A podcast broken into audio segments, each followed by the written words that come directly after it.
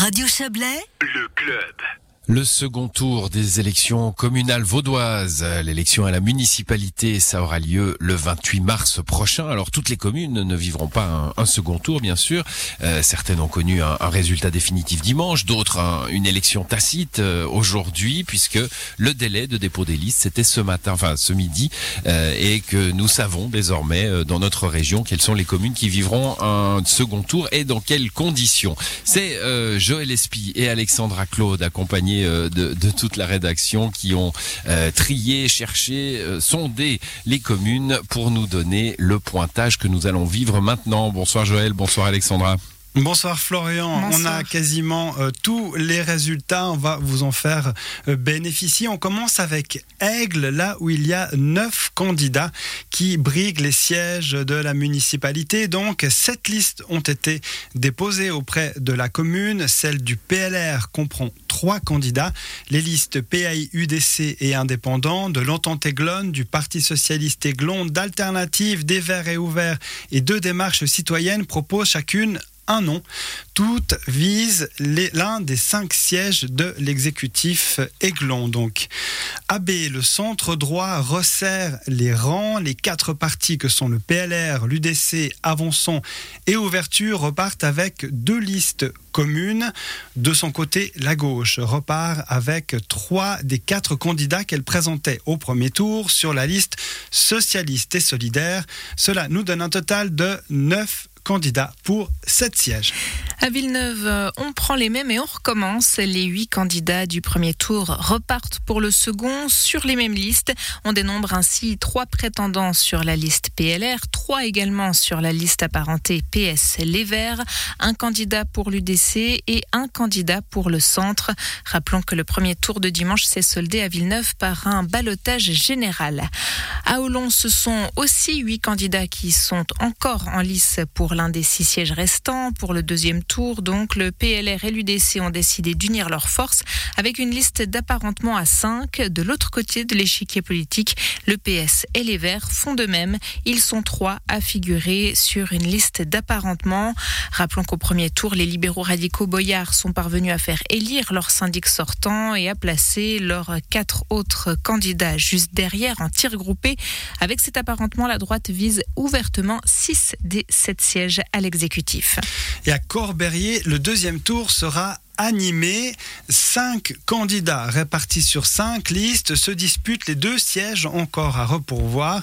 Il n'était pourtant que deux à ne pas être élus au soir du 7 mars. Mais le scénario assez habituel hein, Corberrier, on va le dire, c'est à nouveau produit. De nouveaux prétendants sont sortis du bois, dont l'actuel syndic Monique Choumi. À la Vemorcle, le PLR a décidé de lancer un nouveau candidat, Johan Wider, face à Pierre Catin de la liste Relève Rocan. Pierre Catin qui a été, pour rappel, le seul candidat à ne pas obtenir la majorité absolue au premier tour. On part à présent du côté des Lesnous qui n'auront pas besoin de retourner aux urnes le 28 mars. L'élection à la municipalité est tacite. Le PS Daniel Niclès et les membres de l'entente Noémie Isenschmid et Laurence Abéguer intègrent donc l'exécutif communal. Le syndic de l'entente Jean-Marc Driot et le sortant du mouvement indépendant Lesnous Pierre-Alain Dubois avaient été élus dès le premier tour.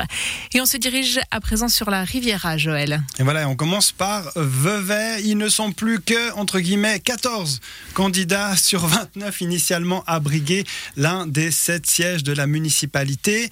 Jérôme Christen, municipal sortant, s'est retiré. Son collègue Michel Agnan est à nouveau présent sur la liste perspective. Huit autres listes sont proposées avec plusieurs apparentements. Les Verts libéraux le centre, Vevey libre et le PLR proposent cinq noms. Décroissance alternative, le Parti socialiste les Verts et Jeunes Verts font de même avec six candidats. En avant Vevey et Unis pour Vevey proposent chacun un seul nom. Cinq listes ont été déposées pour la municipalité à Montreux. L'UDC et Montreux Libre présentent chacun un candidat. Les Verts et le Parti Socialiste ont conclu un apparentement. Ils proposent quatre noms. Enfin, le PLR comporte trois candidats sur sa liste. Au total, ils sont neuf, dont quatre sortants pour les six sièges restants à l'exécutif, évidemment, car Olivier Kfeller, municipal sortant lui aussi, a été le seul élu directement au premier tour.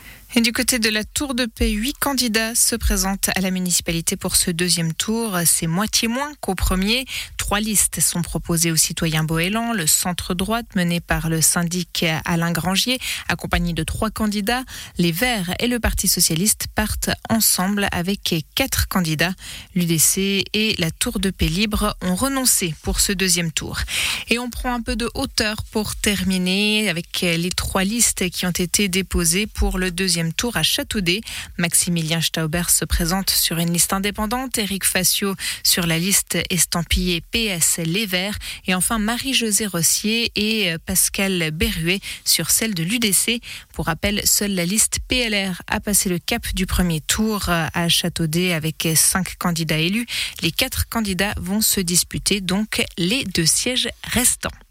Le tourbillon démocratique. Merci à, vous deux pour euh, pour toutes euh, ces informations denses et puis euh, à vous dire encore que malgré la situation sanitaire, Radio Chablais fera débattre les candidates et les candidats des communes avec un enjeu de second tour, celle dont vous venez d'entendre parler.